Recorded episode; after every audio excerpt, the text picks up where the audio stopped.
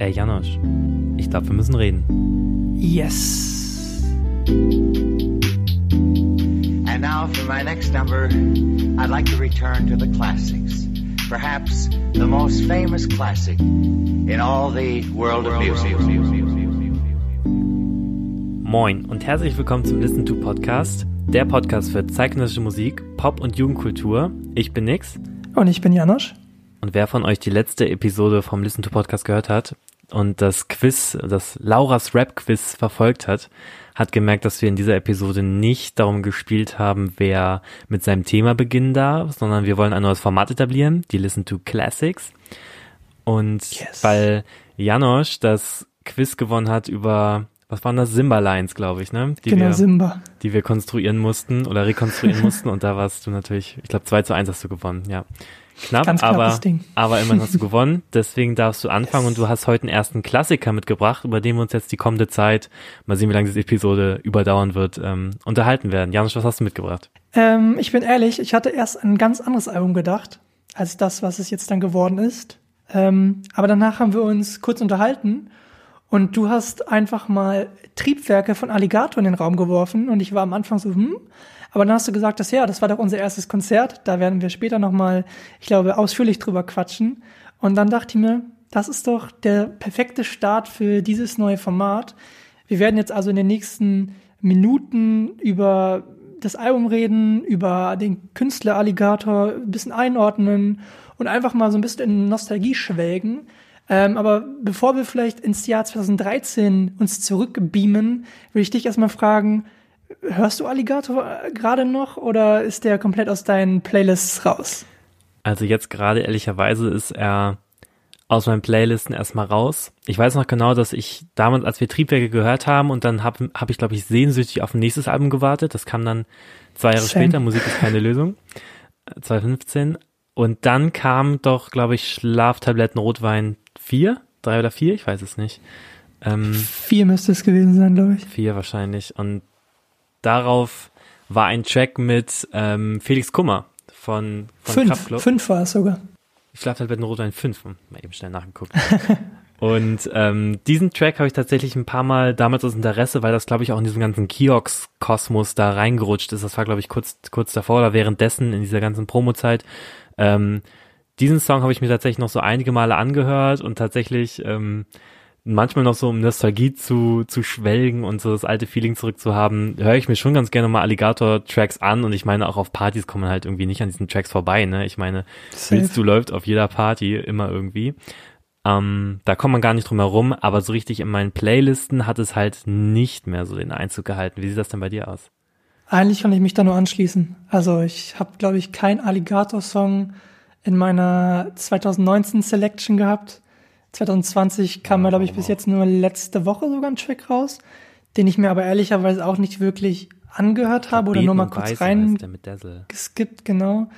Ähm, aber wie du schon meintest, der hat halt wirklich trotzdem durch diese Alben wie halt Triebwerk, über das, das wir gleich sprechen werden, wirklich ein Standing erreicht und wird wahrscheinlich dann so der Soundtrack sein, den wir dann bei den Best-of-Partys in 20, 30 Jahren hören werden. Schön die Ü30 Dann reiht sich das ein in äh, Materia, Lila Wolken und was dann noch alles aus dieser Zeit stammt. Aber bevor wir vielleicht jetzt komplett über das Album sprechen, ähm, kannst du dich noch daran erinnern, als du das erste Mal oder wann du das erste Mal von Alligator gehört hast oder was der erste Song vielleicht sogar war? Ja. Das weiß ich, das weiß ich noch ganz genau, weil damals war ich bei dir zu Hause zu Gast, ähm, Mhm. in unserer Heimat. Und wir haben uns Shoutout. Shoutout, Shoutout Heimat. Wir haben uns mit Hauke, Shoutout Hauke, ähm, bei dir getroffen.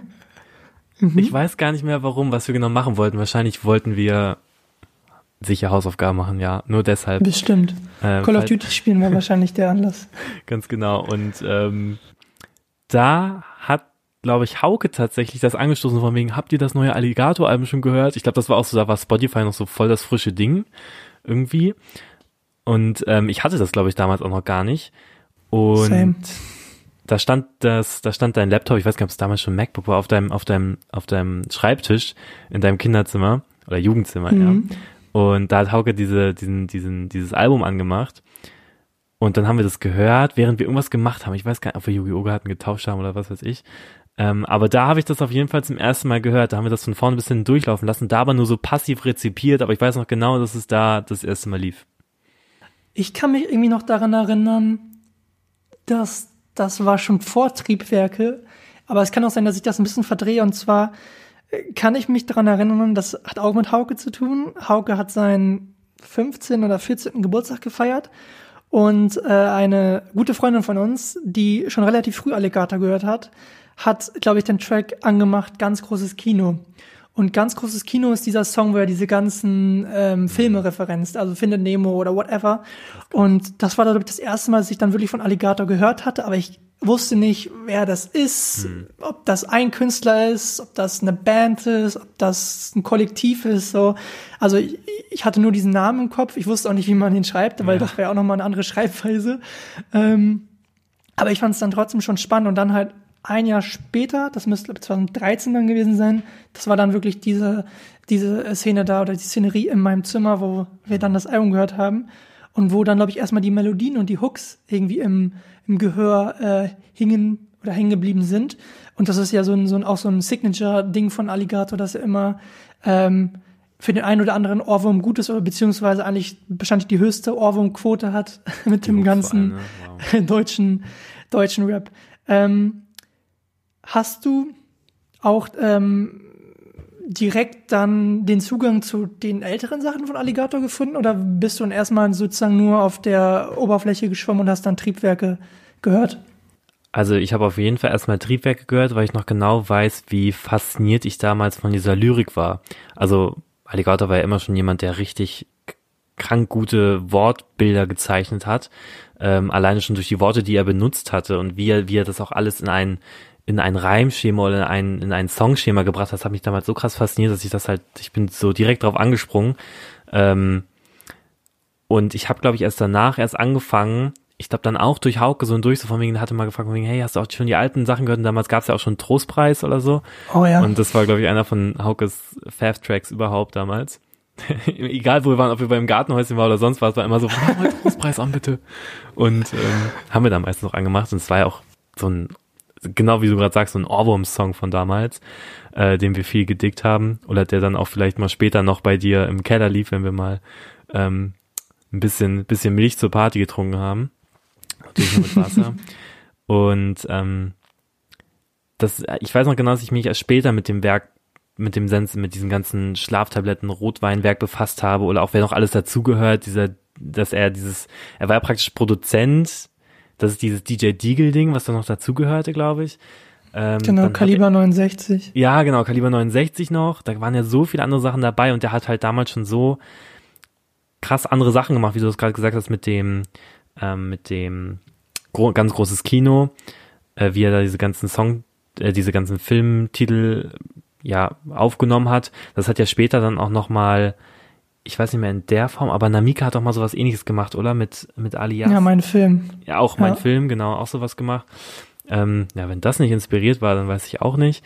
ähm, also der hat ja damals auch schon was, was ich fand auch von der Themenvielfalt sehr viele, sehr progressiv gedacht und immer schon so ganz viel, ganz weit nach vorne gedacht. Und ein Zitat, das weiß ich noch, das habe ich mal in einem Interview gehört, das ist mir immer im Kopf geblieben, weil ich fand, das hat immer Alligator von allen anderen unterschieden. Da hat er gesagt, ähm, ich möchte für jedes Thema diesen einen Song machen und nicht irgendwie drei oder vier Liebestracks auf einmal. Und es hat, finde ich, Alligator bis heute ziemlich konsequent durchgezogen. Das war immer schon seine Leitlinie. Mhm. Der hat zu jedem Thema, ob es jetzt Eifersucht ist, ob es Drogenkonsum ist, ob es ähm, Oberflächlichkeit ist, hat er einen Song, der irgendwie Platz findet in seiner Diskografie, aber ähm, nur diesen einen. Und da hat er nicht irgendwie drei, vier drum gemacht, sondern immer diesen einen. Vielleicht kann man auch sagen, dass Alligator zu dieser Zeit ziemlich outstanding war. Wenn man sich vielleicht 2013 mal die, die Rap-Landschaft anguckt, dann war 2012 Ray Up Crow war so ein bisschen der, der Riesenerfolg. Davor ein Jahr kam Casper XOXO, hat nochmal irgendwie Rap auf die Landkarte gebracht. Ähm, aber trotzdem war Rap in der breiten Masse noch nicht da, wo es jetzt ist, also lange noch nicht. Streaming, wie du schon meintest, war noch gar kein großes Thema. Deluxe-Boxen waren da noch so ein bisschen der Taktgeber für die mhm. Release-Politik. Und ich kann mich noch dran erinnern, dass ähm, damals es unfassbar überraschend war, dass äh, Alligator auf eins gegangen ist da mit dem Album. Ja. Also es war sehr unerwartet, dass genau er jetzt mit diesem Album, mit diesem Sound, mit diesem, ich glaube, er sagt auch selber Schauspiel-Rap, ähm, ja. ähm, dann die Chartspitze erobert hat. Äh, und ich war, ich weiß noch, als ich das Album dann wirklich mal jetzt wirklich alleine angehört habe, dann kam, glaube ich, dieses Intro hört, hört und dann ging es schon los mit diesem Minne-Gesang und Baden-Referenzen. Ja. und ich war so, okay, weird. Und dann ist man immer tiefer reingekommen ähm, und hat dann immer mehr so die, die Momente vielleicht auch verstanden und seine Momente auch gefunden, weil ich finde, das Album glänzt halt krass durch diese Narben und Fick ihn doch und Amnesie. Also die stech, das, diese Songs stechen halt komplett heraus, willst du natürlich auch. Aber wenn man dann mal so ein bisschen tiefer nochmal geht, dann kann man nochmal so seine, seine kleinen Highlights finden. Ich muss auch ehrlich sagen, diese Highlights habe ich vielleicht auch erst zwei, drei Jahre später nochmal entdeckt. Ja. Die habe ich vielleicht gar nicht in dieser Zeit damals so vielleicht verstanden und konnte sie vielleicht auch gar nicht richtig einordnen. Weil, wie du schon meintest, Alligator war halt immer ziemlich auch auf anderen, also verschiedensten Ebenen. Also es mhm. war lyrisch ausgereift, aber auch, wenn man sich zum Beispiel Willst du anguckt, da gibt's oben die Ebene und äh, viele verstehen dann, was sie verstehen wollen, aber eigentlich ist es ganz anders gedacht. Und das fand ich für Alligator auch immer relativ äh, spannend und das zieht sich ja bis heute durch seine Karriere durch. Ja, er hat ja immer schon diese, diese mehr Ebenigkeit in seinen Texten gehabt und was du eben auch meinst, er war halt immer sehr, sehr outstanding, auch allein schon durch sein, durch seinen Style, ne, weil damals, als man es so gehört hat, kannte man, wie gesagt, Crow so den ersten, ich mache jetzt Anführungszeichen Internet-Rapper, das erste Internetphänomen so richtig, den ersten, ja, Internet-Rapper-Phänomen. Ähm, und dann hat man Alligator gehört und dachte, ach, so ein Rap gibt's auch. Krass, so jemand, der halt einfach erstens richtig deutlich die, die Worte ausspricht und dann auch noch so so krassen gesellschaftskritischen Rap irgendwie macht. Ähm, und auch allein seine Stimme, seine Stimme an sich und seine Betonung, finde ich, sind jetzt nicht, was auf den ersten, wenn man ihn in Interviews hört, ist nicht das, was man als erstes denkt, boah, das ist Rap. So, ähm, das war ein bisschen untypisch, das war nicht so, er war nicht zugekifft, er war nicht er war nicht verrucht oder sonst was, sondern das war einfach so ein, ja, er hatte halt in Interviews, fand ich immer auch mit seinem, mit seinem gepflegten Schnäuzer, ähm, dieses, also Interviews wirkte er, wie er mal gekleidet war oder wie er dann sich auch auf der Bühne am Anfang gegeben hat, äh, sehr saubermannmäßig, was sich dann ja durch seine anderen Releases, Trailer Park und Texte und Zeilen und sonstige Worte, die er benutzt hat, immer ein bisschen aufgelöst hat. Er war halt auch so ein krasser Kontrast und das hat ihn halt auch so spannend gemacht, fand ich, für ähm, mich. Und wo du gerade sagst, Schauspielrap, da muss ich auch nochmal eine Sache sagen, wenn ich mir Interviews von Alligator angeguckt habe, das fand ich ja immer unnormal anstrengend. Also die konnte ich mir nach einer Zeit mal nicht geben, weil also ich habe den Anfang immer gegeben und ich bin froh, dass ich noch dieses Zitat damals gedickt habe, dass ich das immer noch weiß. Aber dieses Schauspiel-Rap-mäßige, der hat ja so langsam gesprochen und so, so lange für seine Wortwahl gebraucht. Das fand ich einfach anstrengend, aber es gehörte halt zu dieser ganzen Kunstfigur Alligator dazu und er hat ja, wie gesagt, mehrere Kunstfiguren, die auch unterschiedlich auftreten. Vielleicht noch ein kleiner Disclaimer, bevor wir weiterreden. Wir reden jetzt davon, als wir Alligator entdeckt haben. Also natürlich war Alligator schon viel früher äh, Teil der Szene, aber für uns war das halt damals eine krasse Offenbarung, dass es auch noch mal eine andere Rap-Facette gab. Alligator macht schon länger Musik, das wissen wir selber, ja. aber wir waren damals noch nicht so tief in der Szene, wie wir es jetzt sind und konnten das damals auch vielleicht noch gar nicht so richtig einordnen. Das wollte ich noch, noch mal kurz einmal einschieben. Ähm, Du meinst auch gerade schon äh, Trailer Park. Äh, wer es vielleicht nicht weiß, Alligator ist auch Teil von Trailer Park, die sich, meine ich, letztes Jahr, vorletztes Jahr aufgelöst haben, beziehungsweise die ihre letzte Tour gespielt haben. Waren ja sehr bekannt immer für ihre Ausarten in Live-Shows, wo sich auf der Bühne angepisst wurde. Die waren ein Phänomen irgendwie, ne? Also man irgendwie gab es immer nur so Gemunkel, was da passiert und was nicht. Genau, niemand war da, aber alle wollten hin, so. Ja. Also richtig verrückt. Und damals gab es auch schon so ein bisschen den Konsens, Alligator wäre zu kreativ für die Gruppe, Alligator würde nicht reinpassen, er wäre der, der Kopf, er wäre verantwortlich für die, für die Melodien und den Erfolg. Wie hast du das so gesehen? Vielleicht damals und vielleicht jetzt so in der Retro-Perspektive?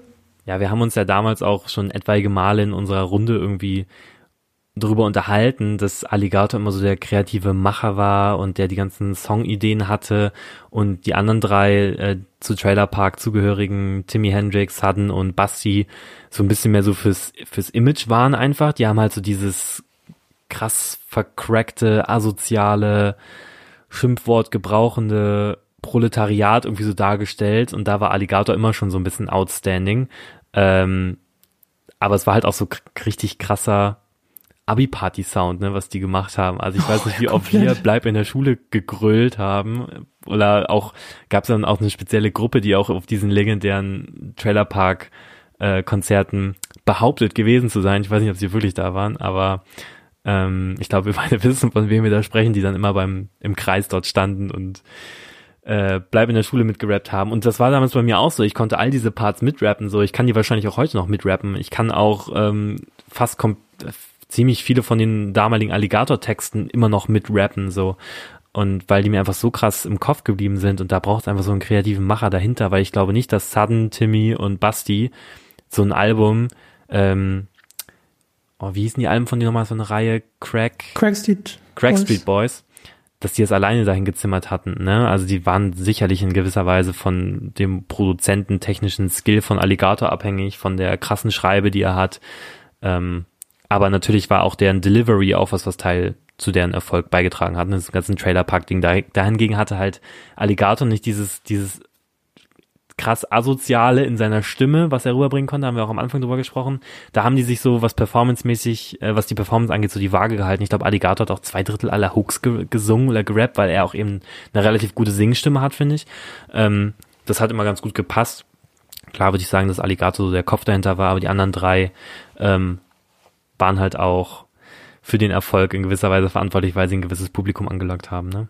Ja, vielleicht ist das auch so der Konsens von vielen, weil halt Alligator auch erfolgstechnisch heraussticht. Das muss man ja, Ja. einfach so sagen. Also Alligator ist ja auch solo größer nochmal als die, äh, die ganze Gruppe so zusammen. Ähm, aber trotzdem wäre es, glaube ich, falsch zu sagen, äh, Alligator ist der Taktgeber oder ist der, nur wegen Alligator sind sie erfolgreich gewesen. Ich glaube, das ist auch nicht so, weil ich glaube, jeder hat dann trotzdem in dieses Potpourri von von, ähm, von Sound oder von, von deren Ästhetik halt irgendwas einfließen lassen. Aber wie du schon meinst, Alligator war dann schon so ein bisschen der, der Hookgeber und ich glaube wahrscheinlich auch für die Melodien, aber ähm, das nur so aus der fernen Wahrnehmung von, von uns. Ich weiß auch noch, damals gab es, ähm, ich will es nicht Skandal nennen, aber es war schon so ein bisschen mh, ein Thema, was äh, durch die, durch die Presse und auch durch die Facebook-Kommentare damals noch ging, als das Video zu Willst du rauskam. Das war ja sehr ähm, Inspiriert. inspiriert von, von dem Du-Video von Crow. Ähm, weißt du noch, wie du das so, äh, wie du das damals wahrgenommen hast? Easy, easy Antwort. Das habe ich durch dich damals wahrgenommen, weil du damals schon so krass alles gedickt hast und alles verfolgt hast. Damals, das war so dieser, dieser Diskussionsstrang, den, den wir auch immer wieder bei irgendwelchen Partys, Vorträgen, was weiß ich, was ausgepackt haben. Es war immer so von wegen, irgendwann lief Willst du? Und dann kam immer dieser Diskussionsstrang, ach, wusstet ihr eigentlich, dass das vom, vom Du-Video von Crow so inspiriert ist oder vielleicht auch mit Absicht parodiert, ne? Was weiß man bei Alligator eben auch nicht. Und daraufhin kam dann immer von wegen, wusstet ihr übrigens, dass du eigentlich von Left Boy ist? Und dann, ja, das war immer so der, der Diskussionsstrang, der geführt wurde, weil wir hatten damals auch eine äh, gemeinsame Freundin Lisa, die auch damals sehr auf, auf Left Boy ähm, hängen geblieben ist im positivsten Sinne. Und das war dann immer so der Diskussionsstrang, der sich da so erübrigt hat. Und ob es eine Parodie war, was glaubst du, war es eine Parodie auf das Du-Video oder war es einfach aktiv inspiriert? Weil ich meine nämlich schon, dass er auch in einem Interview gesagt hätte, dass es eine, dass er sich davon hat inspirieren lassen, dass es eher eine Parodie ist. Also ich habe tatsächlich nochmal nachgeguckt, was er gesagt hat. Er meinte, dass beim Interview von Visavi, da hatte sie ihn gefragt, ob es eine Hommage sogar wäre. Da meinte er, Ah. ähm, dass die damals ein anderes Video dazu geplant hatten, also so ein, so ein ähm, Video, wo man sozusagen eine Actioncam hatte und wo man so seine Bewegung selber sieht, also so ein bisschen, ähm, ist es Third Person? Nee, äh, wenn man POV. POV-mäßig. Genau, POV heißt das, genau, richtig. Ähm, und das Video war, wurde von irgendeiner amerikanischen oder britischen Rockband vorher rausgebracht, also die Videoidee war sozusagen gecancelt. Und dann kam ja, schwappte ja dieses Du-Video 2012, glaube ich, äh, hoch und äh, alle berichteten darüber. Und dann hatte er den perfekten Aufhänger für diese Thematik, die halt, die er halt verpacken wollte, weil die Kids äh, damals ja voll auf diesem Film waren, dass es cool wieder ist, Drogen zu nehmen und dass das ein Teil von dieser Tumblr-Ästhetik damals auch war, die ja sehr sich durch, also die auch das Du-Video sehr ausgezeichnet hat, beziehungsweise auch äh, viele Teile von Crows anfänglicher Karriere, auch dieses ganze Odd Future-Ding, was bei bei Crow, also Golf Wang, also Tyler the Creator, Supreme, war ja alles Teil von dieser Crow-Ästhetik. Und das hat er dadurch ja so ein bisschen parodiert, aber auch, ich glaube, innerlich, oder innerlich nicht, aber war auch schon so ein bisschen Hommage. Aber ähm, eine Hommage in dem Sinne von, ich nehme das, was gerade ähm, so sozusagen das zeitgeistmäßig ist und verpackt das nochmal auf eine andere Art und Weise. Und ähm, dann hatte Visavi auch gefragt, was denn Crow dazu gesagt hätte. Und dann hieß es von Alligator nur, ja, ähm, dass sie eh cool sind mit den Chimperator-Jungs, damals Crow noch bei Chimperator gewesen und dass es, glaube ich, gar kein Problem war. Und ich glaube, das ist bis heute auch kein Problem, weil er hat ja nichts in den Dreck gezogen. Er hat ja nur diese, diese Ästhetik übernommen und hat daraus so ein bisschen sein eigenes wirklich kreativ sein eigenes Ding gemacht. Und das ist ja auch so ein, so ein USP von ähm, Alligator, dass er wirklich immer sehr eigen arbeitet und auch das in seinen Videos und in seiner ganzen Ästhetik präsentiert. Man sieht auf jeden Fall, dass es den Alligator ähm, Vibe hat, so, ne? Alleine wie er da am Anfang, ich finde, man, man merkt immer das sofort, wenn er da irgendwie dran teil ist, weil es so ein Biss, es hat so einen kleinen ähm, Do-it-yourself-Faktor irgendwie so dieses, dieses DIY-mäßige, dass es halt nicht so komplett, komplett ausprofessionalisiert aussieht, ne, sondern auch diese letzte Szene, wie er da am Wasser steht und dass er dann die Kamera so umdreht, ne, das hat so was ganz leicht, im besten Sinne gemeint Amateurmäßiges, was immer noch Das sieht so aus, als hätten sie das so an so einem Familienstrand, ja. Timmendorfer Strand, ja. sind da hochgeballert kurz und hätten dann das Video da gedreht, äh, weil sie wahrscheinlich damals das Budget noch nicht hatten, was sie jetzt haben. Alleine wie er da in, diese, in diesen Vorort da reinfährt, weißt du, mit diesen, mit diesen, mit diesen ganz normalen Wohnhäusern und nicht irgendwie an der an der ähm, amerikanischen Westküste California Road entlang, dass man weiße, weite Strände sieht und viel Ozean, sondern er fährt einfach in so eine Vorstadt hinein mit so klassischen Einfamilienhäusern oder Mehrfamilienhäusern, wie man sie so kennt. Ähm, das hat ja immer diesen gewissen Faktor, den er da immer mitgebracht hat.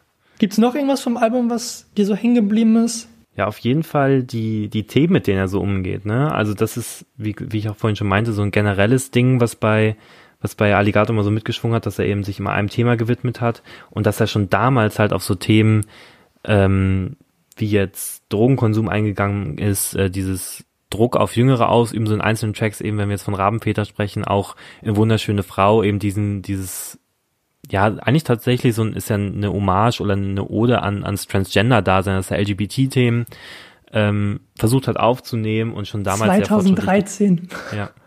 Und schon damals Verrückt. sehr fortschrittlich gedacht hat.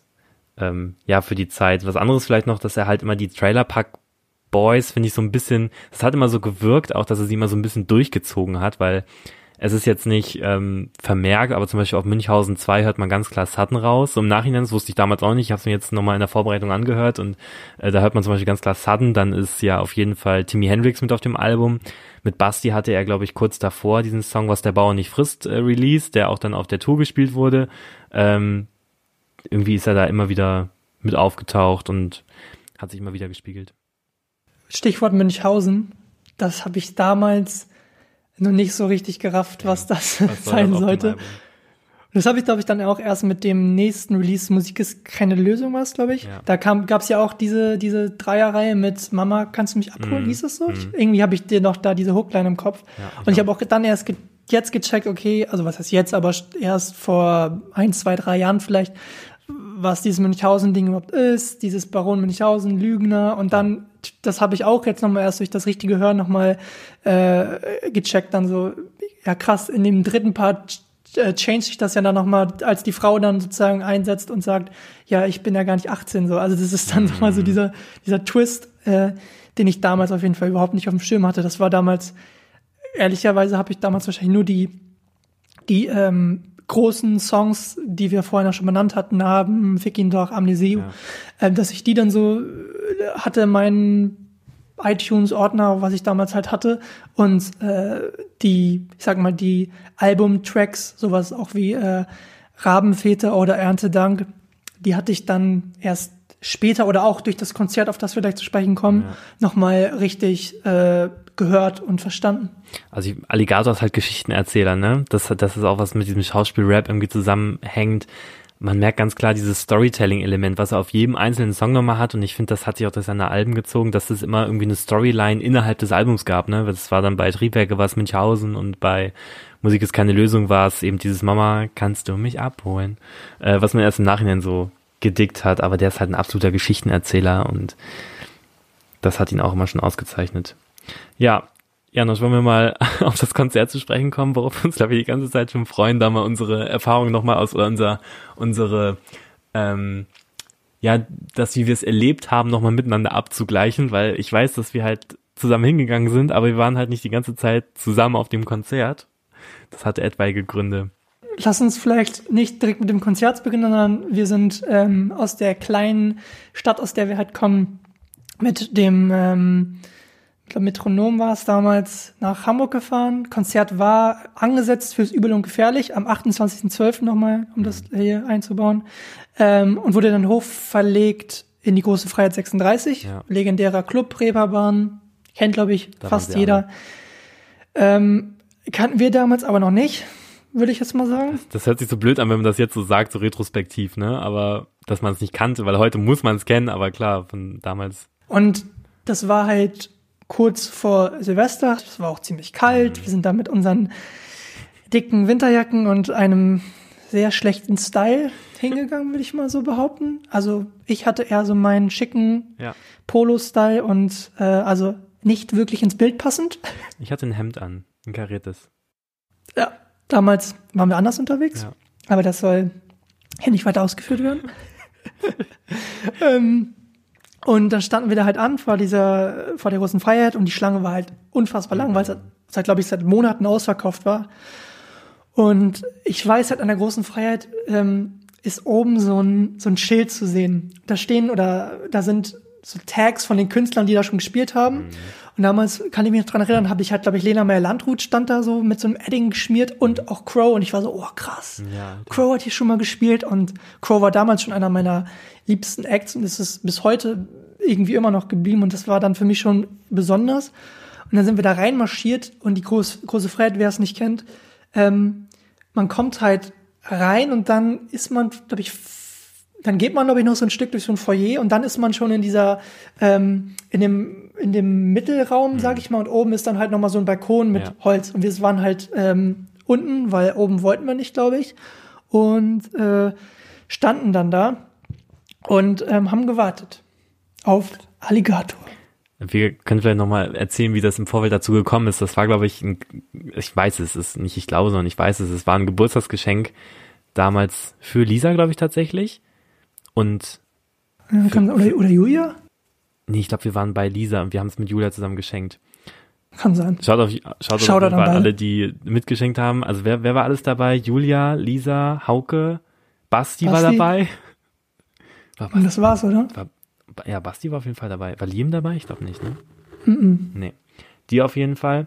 Und wir dachten so von wegen erste Konzerterfahrung, wow, voll spannend, können wir ja mal schenken. Und äh, sind dann da, wie gesagt, wie so, ja, in unserem, in unserem Style damals mit Hemd und hätte noch gefehlt, dass wir eine, eine Fliege umhaben oder sowas, sind wir dann da rein. und standen dann noch so alle nebeneinander und ähm, ja, in, das hat sich auch, das hat sich auch gefüllt und ach, ich weiß noch, was das für ein Akt war, die, die Klamotten wegzubringen, die Jacken und in der Garderobe, ey. Oh, ey. das ist immer, das ist bei jedem Konzert schlimm. Das ist nie geil. Und ähm, dann standen wir da auch noch alle zusammen. Dann gab es einen Voract. Ich glaube, diesen Voract, keine Ahnung, wer das war. Ich glaube, der eigentliche Voract hatte abgesagt. Ich weiß nicht, wer das war. Ich kann mich auch nicht mehr an seinen Namen erinnern. Jetzt musst du dich festhalten, okay? Natürlich habe ich keine Kosten und Mühen äh, verbraucht und habe natürlich rausgefunden, wer der Voract war. Ich habe natürlich äh, ganz tief gedickt und habe im MC-Forum das rausgefunden nach einer kleinen Recherche. Und da ich eigentlich schon wusste, weil ich selber nicht mehr wusste, wer der Voract war, habe ich eine Frage vorbereitet. Oh, bitte lass ihn nicht kennen. Das wäre sonst peinlich. Ich glaube, das ist nicht peinlich, okay. wenn du da irgendwas Falsches sagst. Und zwar habe ich jetzt drei Acts für dich vorbereitet mhm. und du musst mir sagen, wer es war. Mhm. Erstens war es Battleboy Basti. Zweitens war es Sadi Gent? Oder war es ein junger Raff 3.0, der damals noch unter diesem Künstlernamen unterwegs war und nicht unter Camorra, wie er heute alle Rekorde bricht? Also, Battleboy Basti war es nicht, weil ich weiß, der war halt auf der Bühne, der war ja der Backup-Rapper und hatte zwischendurch seinen eigenen Part, glaube ich, noch. Ich glaube, der war nicht der Vorheck, sondern dann war es dieser Sadi, dieser, die zweite. Willst du einloggen? Ja, ich logge ein. Ist richtig. Ja. Sadi Gent war damals der Vorheck er war tatsächlich auch mit Raff und Curse auf Tour, aber danach hat man, glaube ich, nichts mehr von ah, okay. dem gehört oder von ihm gehört. Immerhin Genau. Voreck gewesen bei Raff und Alligator muss man auch erstmal schaffen. Ja. Damals aber auch keinen keinen Schimmer gehabt, wer das war und wir waren alle so, "Hä? wir waren doch da, so oder wir sind doch da für. Alligator. Das war, jetzt- das war jetzt keine Glanzleistung. Nee, kein Wort verstanden. Ähm, Same. okay, soll ich einfach nochmal weiter erzählen, wie das dann angefangen hat? Also wir haben halt diesen, diesen Voreck gehört, bisschen mit dem Kopf genickt und wurden schon mal so ein bisschen in diese, diese, was man damals gemacht hat, diese, diese Armhalter, also weißt du, diesen Hip-Hop-Arm, so ein bisschen eingeführt, das haben wir bis da, habe ich bis dato nie gemacht. Ähm, mussten wir ein bisschen Hip-Hoppen. Und ich weiß noch, dann war das endlich zu Ende. Und dann ähm, sollte es anfangen. Und dann hat war halt ging es mit diesem hört hört Intro los. Und ich weiß hinten war so eine war so eine Art Theatervorhang. Und davor war so eine Treppe aufgestellt mit so einem Rahmen glaube ich. Ich glaube das war so ein Bilderrahmen. Und es ging halt dieses hört hört Intro los und ich weiß noch genau als die ersten Töne einsetzten oder als er dann als er dann aus dieser aus dieser Gardine hervorgetreten ist wie dann ja der Bass losgeht und ich weiß noch genau wie ich dachte, oh shit, bei diesem Bass, mein Herz kriegt gleich einen anderen Rhythmus. Ey, sowas habe ich bis dahin noch nie Ich gefühlt, muss hier weg. wie das meinen ganzen, wie das meinen ganzen Körper durchvibriert hat. Ich dachte, oh shit, ich brauche auf jeden Fall hier nach einem anderen Herzschrittmacher. Und ähm, das hat mich, das hat mich so weg. Ich war so erschrocken einfach, dass ich gefühlt nicht mehr atmen konnte. Und dann stand er da oben auf dieser, auf dieser Treppe und hat sich präsentiert. Und dann ging das, glaube ich, direkt los mit, ähm, boah, ich würde dir zutrauen, dass du auch noch die Setlist von damals recherchiert hast, aber ähm, das war damals dieses Ali Alligator, womit das dann immer losgeht. Dann ging das halt direkt los. Und dann ging es auch eigentlich schon, war, war, war mir eigentlich schon direkt getrennt, weil dann ist diese Crowd so durchgewirbelt worden, dass wir sechs oder sieben, die wir waren, uns komplett verloren haben. Ich war, ich habe mich nur, glaube ich, irgendwann mal an Julia festgeklammert oder an Lisa, ich weiß es nicht mehr ähm, dass ich halt nicht ganz allein da stand, weil ich dachte, ich finde euch nicht mehr. Ich weiß noch genau, wie Basti ganz nach vorne gedrückt wurde, der war irgendwann plötzlich in der ersten Reihe. Eine Sache noch, wo, wo Hauke, wo Hauke war, schaut auch Hauke nochmal an dieser Stelle, wo Hauke war, wusste man immer, weil immer, wenn dieser Hip-Hop-Arm unterwegs war, dann war Hauke immer au- außerhalb vom Takt. Haukes Arm war immer oben, wenn alle anderen unten war. Deswegen, ich hatte kein, keine Sorge, ähm, Hauke nicht mehr wiederzufinden, das wusste ich immer. Da muss ich, war zu dem Zeitpunkt auch schon relativ groß, deswegen konnte ich da gut rüberblicken, aber Hauke, wie gesagt, immer gefunden. Basti war einfach zwischendurch vorne und wurde richtig von vorne nach hinten, nach vorn, von vorne nach hinten gedrückt, vor allem als ähm, dieser Suppentrack kam. Ähm, Oh Gott. boah, Alter, da ging es dann ja los, dass sich die, dass sich die Leute ausgezogen haben. Also da ging's, da war ich, ich weiß noch, wie ich komplett verwirrt war, dass die Leute, es, also erstmal was ultra heiß dann da drin. Das hat mich auch komplett umgehauen. Meine erste Konzerterfahrung so, ich war komplett überfordert mit allem. Und wie dann die Dudes neben mir ihre Shirts ausgezogen haben mit ihren verschwitzten Körpern so an, so komplett an mir dran waren, das war, das war, das war, ich habe damit nicht gerechnet, dass das jetzt so eine krasse Moshpit-Action gibt. Ja, damals war man bisschen überfordert oder man war sehr überfordert mit der ganzen Situation. Man kannte oder wir kannten das nicht, weil für uns beide erstes Konzert und dann direkt irgendwie Alligator. Ich würde mal behaupten, der hat schon sehr Hardcore-Fans auch. Also zum damaligen Zeitpunkt waren das halt eher weniger von diesen neuen Fans, wie wir es ja auch dann zu dem Zeitpunkt waren. Äh, also viele aus diesem Trailer Park äh, Camp Ja. Und wir waren da und wir dachten uns, oh Gott, oh Gott, was geht denn jetzt ab? Moshpits, noch nie irgendwie was von gehört. Und dann stehen wir da und wir sind so, oh Gott, oh Gott. Aber es war trotzdem unfassbar geil. Also Ja, es war im einen Moment war man so, oh Gott, ich habe irgendwie, was passiert hier? Und dann irgendwie, oh, es ist so nice und wie krass ist das bitte gerade und wie krass ist Alligator und wie krass bringt ihr das auf die Bühne? Ähm, es war immer so ein, so ein Wechselbad der Gefühle und man wusste gar nicht so richtig, was als nächstes passiert. Aber das hat auch das Konzert so ein bisschen ausgemacht, fand ich Ja. dass man irgendwie nicht wusste, was jetzt passiert. Und man hat viele neue, also was heißt neue, man hat viele Songs entdeckt, die man noch gar nicht so kannte. Zum Beispiel Namen machen, willst du dir einen Namen machen? Ja. Oder auch Trostpreis kannten wir das Ich davor davor schon. was der Bauer hat, nicht, was der Bauer nicht kennt, das frisst er nicht, hat er auch gespielt, da war ich auch, es ist noch so bitter. Ja, der auch. da war ich, Crazy. das war auch komplett neu für mich. Und damals, ähm, Battle by Basti war damals schon sein Backup-MC, wenn man das so nennen kann, ist er ja bis heute immer noch. Und ähm, Damals damals, war auch die große Zeit der Video-Battle-Turniere, VBT, JBB, äh, was es damals alles gab. Und damals ähm, war, ich glaube, Julians Block Battle war damals das größte aller Dinge. Ich glaube, ich weiß nicht, ob es da schon Spongeboss gab oder ob der da gerade hochgekommen ist, whatever. Aber er hat, glaube, Battle by Basti hat damals sogar eine Runde gespielt, äh, als so Miniskit in diesem Alligator-Set Mhm. von dem Ju- Julian's Block Battle. Ja. Und zwar, glaube ich, diesen äh, Playerboy. Da, da, da, Ja, ja. Ich weiß es gar nicht. Sorry, dass ich hier den, die, die Das- Lyrics das verkackt war, das habe. Aber Playerboy. Hat er sie nicht sogar gefeatured? War es nicht sein Feature-Part? Genau, anderen? es war dieses Playerboy, ich glaube Hall of Shame Battle, wie das damals hieß. Und dann hat er irgendwie so, ich reite auf dir, du, du dummer Keck, MC. Irgendwas war das. Auf jeden Ja. Fall war das ziemlich unterhaltsam. Das war, das war ja auch das Der Erfolgsgeheimnis von diesen Formaten, war ja, dass das krass entertained war. Und ähm, auf jeden Fall haben Basti und ich das damals so krass gefeiert, weil wir damals ziemlich deep in dieser ganzen JBB, VBT Ja, äh, Sache drin waren. Und das war ja auch von dieser Generation, die damals vielleicht mit Rapmusik angefangen hat oder die damit äh, sozusagen die ersten Begegnungen hatte, war das ja auch ein Riesending. Das kann man ja auch nicht leugnen. Das ist ja auch, also ob das jetzt gute Musik war oder nicht, das ist ja dahingestellt. Aber das war damals auf jeden Fall schon ein Ding, auf das sich viele einigen konnten. Und man hat gemerkt, krass, das hat auch voll nochmal so eine andere Stimmung in das ganze Ding gebracht, fand ich. Ja, weil eben Battleboy Basti alias Butlerboy Basti damals, das war nämlich auch Teil dieser, ich will es tatsächlich Aufführung nennen, ähm, dass er das ja Ganze in diesen, er hat sich ja tatsächlich komplett diesen Kontext zugeordnet, ne? Ich glaube, er war irgendwie so Safari-mäßig unterwegs und ähm, da war halt dieser, dieser Butlerboy Basti, hat halt auch vom Namen her ganz witzig gepasst. Ich glaube, heute hat er schon wieder einen anderen Namen irgendwie. Ähm, und da hat er so gegen Ende oder im zweiten Drittel hat er seinen eigenen Slot bekommen. Ich glaube, kurz vor Rabenväter war das, wo er sowieso gefeatured ist, dass er da ein, zwei Tracks, glaube ich, performen durfte, als Alligator hinter der Bühne war. Und dann haben die auch komplett dieses durchgeschauspielert, ne? Also es war halt komplett choreografiert, was die auf der Bühne gemacht haben. Es war, hatte echt was von einem Theaterstück. Und das fand ich damals auch ähm, sehr faszinierend. Vielleicht noch so ein bisschen als Abschluss von unseren Erfahrungen zu diesem Konzert. Ich weiß nicht, ob du noch irgendwas vielleicht vorher einschieben möchtest, ob du noch was hast. Hast du nicht? Keine weiteren Fragen. Ähm, ich habe natürlich noch mal geguckt, okay, wie hat die Presse das damals rezipiert? Also wie hat die Presse dieses Konzert aufgefasst?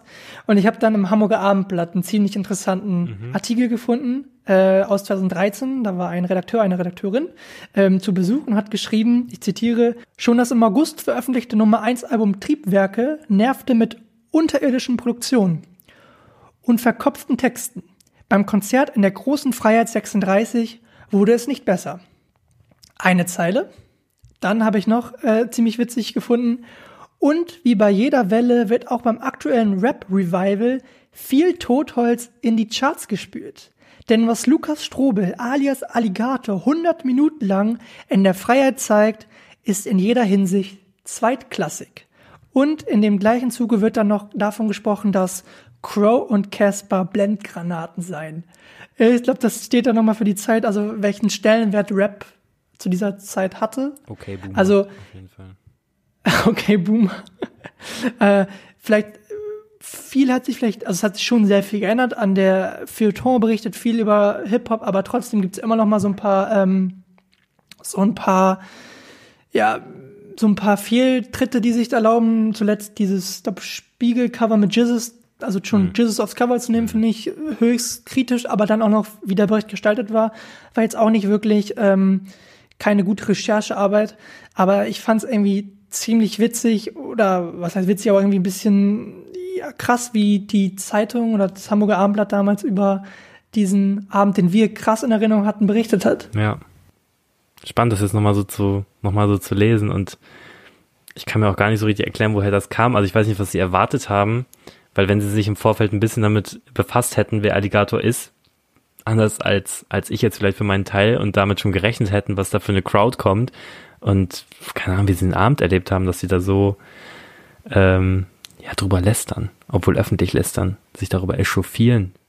Ja, wahrscheinlich haben die, äh, haben sie dann zwei Jahre, drei Jahre später zum neuen Album es gelobt als outstanding und als das besondere Album und Alligator den krassen Künstler und was, was er ja auch irgendwo ist, aber dann haben sie wahrscheinlich ihre Meinung nochmal um 180 Grad äh, geswitcht und waren dann so ein bisschen im, im Grundtenor des Feuilletons.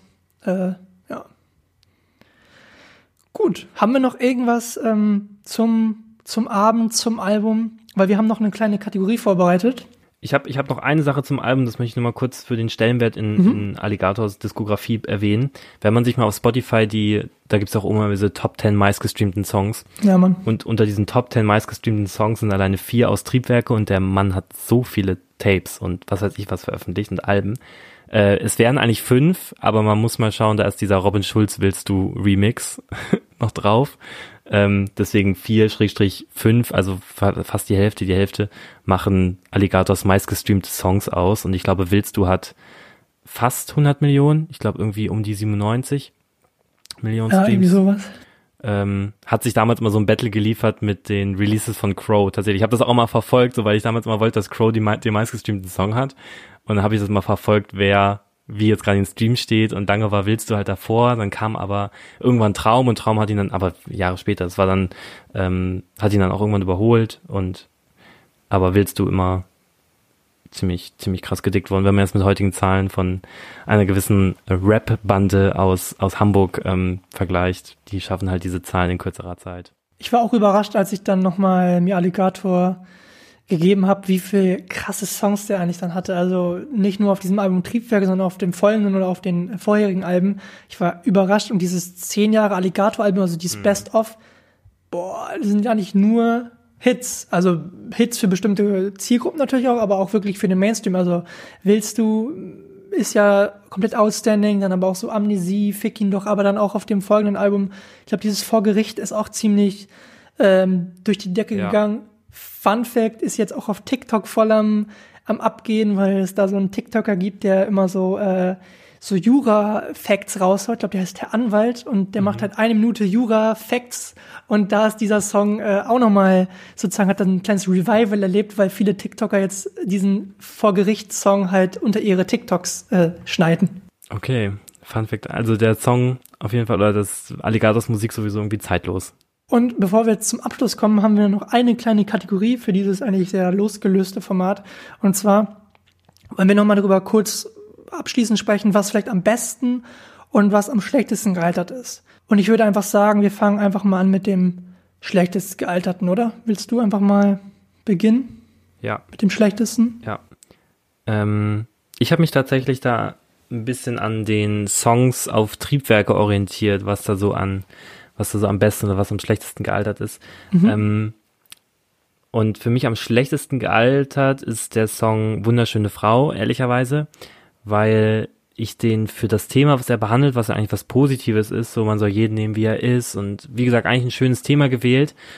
Ich finde dafür aber ehrlicherweise Schniesen und Timmy Hendrix als Feature nicht die richtige Wahl. Ich, Timmy Hendrix war auch, glaube ich, auf dem Konzert live da. Ich glaube, der hat seinen Part live gerappt. Ähm, und auch das, das äh, Schniesen, das, das Schwuchtelwort droppt, das, also egal in welchem Kontext, so, das geht halt nicht. Und das finde ich ist heute auf. Ich muss halt sagen, es war 2013. Also ja, ich genau, weiß, was du meinst, aber 2013 war es halt nochmal irgendwie ein anderes. Deswegen anderes sprechen wir auch über am schlechtesten gealtert. Und deswegen mhm, den Song sehe ich heute nochmal in ein bisschen anderen Licht. Wie gesagt, das ist eigentlich, eigentlich ein gutes Thema und das ist auch gut gemeint und so, aber wenn ich heute auch sehe, wie ein, wie ein äh, Bones MC mit Shots feiert, der das Wort droppt damit auf Platz eins der deutschen Spotify-Charts ist, dann bin ich bei diesem Wort sowieso ein bisschen äh, sensibel und deswegen ist das für mich das am schlechtesten gealterte, der am schlechtesten gealteste Song vom Album. Wie sieht's bei dir aus? Was hast du hier ausgesucht? Fair, fair. Ich habe es nicht auf die Songs bezogen, sondern ich habe es einmal ein bisschen allgemeiner äh, betrachtet und ich habe es ja vorhin schon angerissen. Ich habe unseren Style genommen. Ich finde unser Style, wenn wir den jetzt noch mal irgendwie rocken würden, dann wäre das einfach whack as ja. fuck. Und äh, wir haben jetzt noch wir haben ja vorhin schon viel drüber gesprochen, deswegen will ich das so gar nicht so ausführen, aber das ist auf jeden Fall mein äh, Worst Aged. Komplette, äh, komplette Wardrobe Pick. Change auf jeden Fall. Also erstens würde ich heute andere Sachen tragen, zweitens würde ich auch mit anderen Sachen zu so einem Konzert gehen. Also wir waren für auch viel zu warm angezogen damals. Aber lass uns noch mit etwas Positivem das Ganze abschließen. Was ist dein Best Aged? Yes. Best Aged Track für mich auf Triebwerke immer noch Trauerfeierlied. Also den Text kann ich immer noch komplett, ich glaube wirklich komplett mitsingen. Ähm, ich habe mich damals so gefreut, als der dann endlich auf der auf der Bühne performt wurde. Der hat so eine tolle melancholische Leichtigkeit. Das Thema, was dort behandelt wird, ist schön. Die Reime gefallen mir auch sehr gut. Einfach mal aus dieser kunsttechnischen Perspektive hat er sich extrem viel Mühe mitgegeben.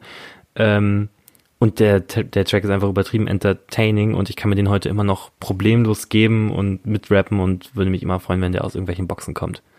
da kann ich dir nur zustimmen. Ist auf jeden Fall so ein bisschen einer der, der Highlights oder das Highlight vielleicht sogar vom ganzen Album jetzt Ja. in der Retro-Perspektive. Ja. Kann man sich immer mal gut anhören. Mein Best Aged ist die Musikalität von Alligator.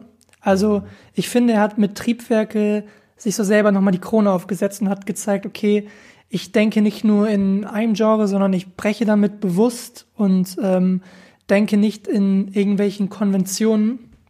Und ich finde, dass Triebwerke da auf jeden Fall so ein bisschen sein, sein, seine eigene Karriere nochmal ins Rollen gebracht hat. Natürlich auch von dem Erfolg. Das war wahrscheinlich oder ist wahrscheinlich mit das erfolgreichste Album seiner Karriere und hat ihn jetzt dahin gemacht, wo er jetzt auch steht auf den großen Festivalbühnen und hat, hat ihm jetzt diesen Katalog mit beschert. Aber ich finde, dass es einfach so sein einzigartiges Standing Ja. untermalt nochmal. Und ich glaube, da stimmst du mir auch zu. 100 Weil wir haben ja oft schon drüber geredet, dass wir uns, wenn immer über die einzigartigsten äh, Künstler ähm, in Deutschland geredet wird, wird oft nicht der Name Alligator genannt. Ist echt so. Auf jeden Fall outstanding in der ganzen Art, in seiner ganzen Figur, die er mimt, einzigartig.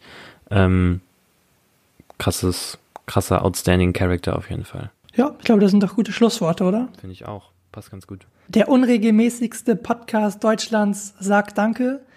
Wir hören uns bei der nächsten offiziellen Folge und wir haben auch noch ein kleines Interview für euch am Start, welches ihr in den nächsten Wochen oder Tagen hören könnt. Ähm, und wir sagen Finn. And now for my next number, I'd like to return to the classics. Perhaps the most famous classic in all the world of music.